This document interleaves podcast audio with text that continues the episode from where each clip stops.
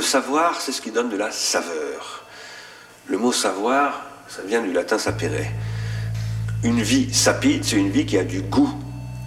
Une vie qui a du goût, c'est une vie où il y a du savoir. Ce savoir n'est pas forcément un grand savoir théorique. Ça peut être euh, savoir jouer aux échecs, savoir faire la cuisine, savoir cultiver son jardin, savoir élever ses enfants.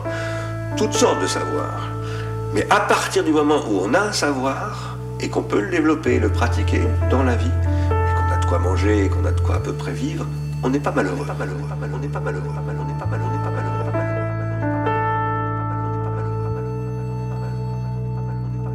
On n'est pas malheureux,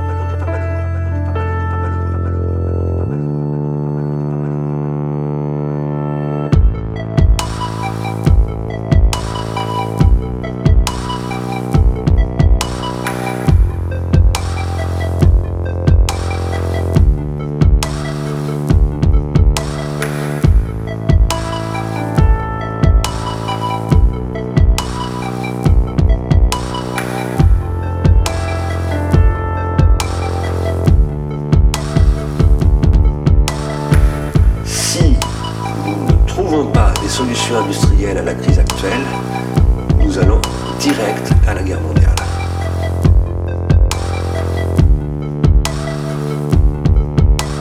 Parce que nous allons à l'explosion de la crise du chômage et nous, allons nous retrouver dans des situations de tension sociale telles qu'elles n'auront aucune autre possibilité de résolution que. L'extrême violence.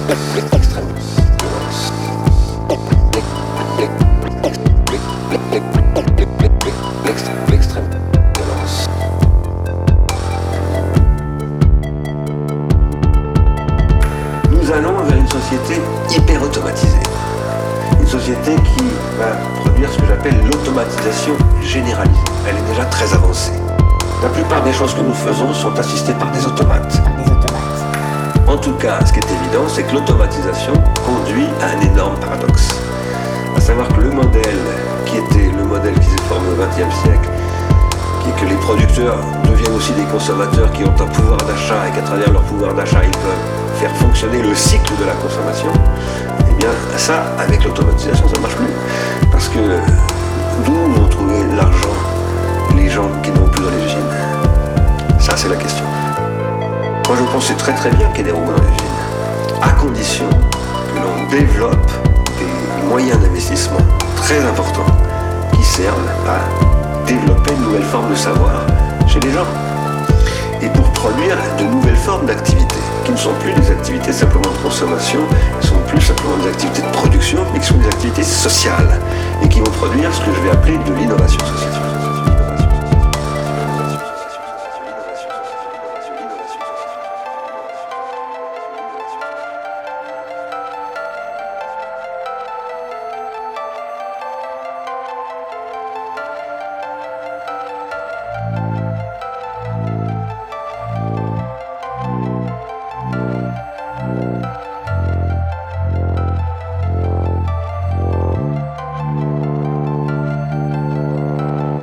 Nouvelle révolution industrielle, elle repose sur le partage du savoir. Et elle repose sur le développement de l'automatisme au service de la constitution de société de savoir. La vraie question, c'est de repenser la totalité de la production industrielle selon un nouveau modèle, et qui est un modèle de partage du savoir. Et du coup, des ressources qui évidemment repose sur, par exemple, la suspension du salariat, l'allocation de ressources universelles pour tout le monde, la redistribution des gains de l'automatisation pour que les gens puissent développer des savoirs et que ces formes de savoir nouvelles produisent de nouvelles formes de société et que ces nouvelles formes de société produisent de nouvelles formes de soutenabilité, de durabilité. C'est la seule chose qui soit pas utopique, mais de toute façon on n'a pas le choix. Si on ne fait pas ça, le système va s'écrouler. On n'a plus le choix. Le système n'est plus du tout solvable. Qu'est-ce que c'est que la solvabilité? C'est le crédit. Qu'est-ce que c'est que le crédit? C'est la croyance. Qu'est-ce que c'est que la croyance? C'est la confiance. Qu'est-ce que c'est que la confiance? C'est la confiance dans l'avenir. Personne n'a confiance dans l'avenir aujourd'hui. Absolument personne. Et donc ça ne peut pas marcher. Donc la seule issue, la seule chose qui ne soit pas utopique, c'est de dire on va reconstruire de la confiance, du crédit, de la croyance, du désir. Et pour ça, on va projeter un projet à long terme désirable par tout le monde et on va s'en donner les moyens.